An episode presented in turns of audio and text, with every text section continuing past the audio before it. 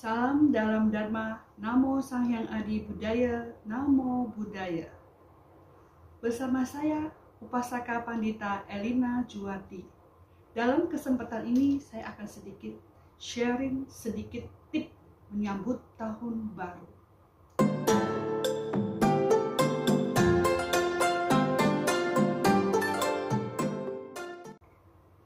Tahun baru merupakan momen bagi kita untuk mengevaluasi diri, mengevaluasi apa keberhasilan kita dalam satu tahun, mengevaluasi apa saja yang menjadi kegagalan kita dalam satu tahun.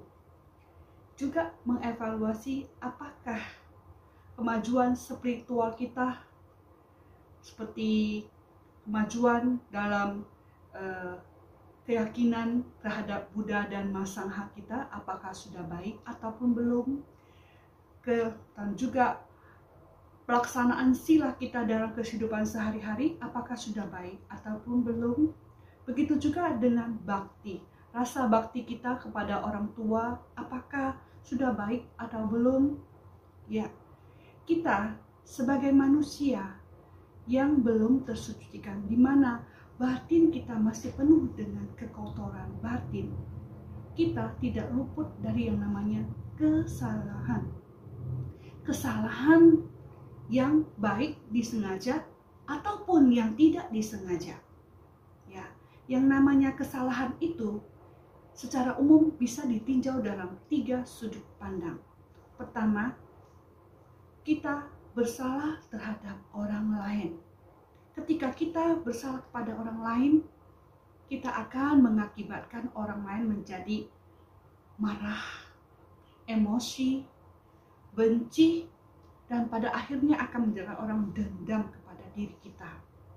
Yang kedua, orang lain bersalah kepada diri kita sendiri, di mana akan mengakibatkan kita terjebak dalam merasa benci, marah, emosi, yang akan menjebak kita dendam kepada orang lain. Ini adalah suatu kondisi yang sangat tidak bagus bagi diri kita sendiri. Dan yang ketiga adalah rasa bersalah kita terhadap diri kita sendiri.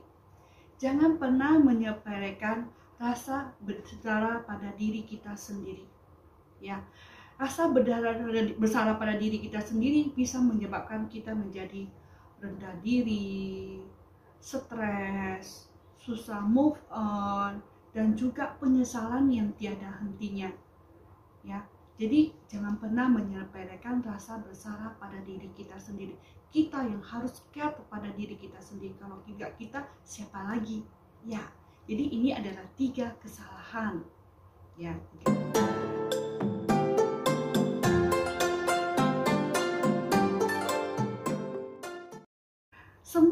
Rasa bersalah itu bisa diatasi dengan satu kata, yaitu maaf. Jadi, apa yang dimaksud dengan maaf?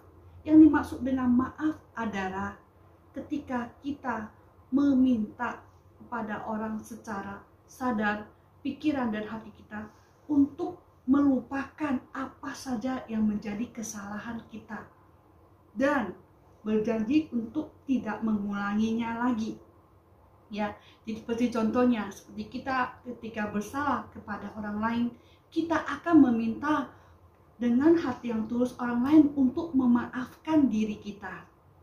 Ya kadang-kadang kita tidak suka memaafkan orang lain karena akan kita berpikir sungguh keterlaluan dia telah melakukan kesalahan berkali-kali sehingga tidak ada maaf lagi buat dia. Kadang-kadang kita itu adalah adalah kerugian buat diri kita karena itu adalah satu beban batin bagi kita. Nah, dengan tidak memberikan maaf kepada orang lain, kita membiarkan diri kita terjebak dalam amarah kemarahan kita sendiri. Dan ini sangat tidak baik buat batin kita dan juga untuk kesehatan kita. Dalam jangka panjang, seseorang yang terjebak dalam kemarahan akan menyebabkan badannya menjadi sakit jadi sangat penting untuk memaafkan orang lain ya. Jangan membawa terus rasa uh, kesel, dendam, benci itu sekaliannya. Dan yang ketiga, ketika kita harus memaafkan ketidaksempurnaan diri kita sendiri. Ya, kita bukan manusia yang sempurna, pasti ada berasa bersalah kepada diri kita sendiri. Kita harus memaafkan diri kita sendiri supaya kita mampu melangkah lebih ringan ke depan tanpa terbelenggu oleh rasa bersalah. Karena penyesalan terhadap diri kita yang berlarut-larut itu akan menghambat langkah kita dan perkembangan kita di masa akan depan. Ya, jadi akan menjadi beban batin tersendiri bagi kita kita akan stres dan berlebihan dan tidak akan bisa maju, tidak akan bisa move on. Jadi semua itu butuh kata maaf dari kita. Dari kesimpulan apa yang kita kasih tahu ini, dalam menyambut tahun baru lagi, supaya bisa menyambut tahun baru dengan uh, bahagia, perlu bagi kita untuk satu memaafkan orang lain. Yang kedua, memaafkan diri kita sendiri yang ketiga, meminta maaf ketika kita e, bersalah kepada orang lain. Ini sangat penting supaya kita tidak terus membawa ataupun terbelenggu oleh rasa bersalah. Karena sampah rasa bersalah ini akan e, akan mem, membuat langkah kita terhambat ya akan terbebani oleh rasa bersalah apalagi kalau ditempuk setiap tahun menumpuk rasa bersalah itu menumpuk itu akan memberatkan diri kita langkah kita. Sehingga kita akan sangat sulit untuk maju ke depan.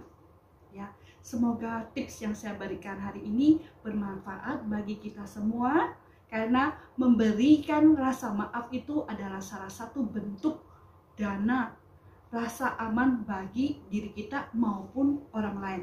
Ya Selamat menyambut tahun baru dan selama, selama memberikan maaf kepada orang lain. Namo Sang Hyang Adi Budaya, Namo Budaya.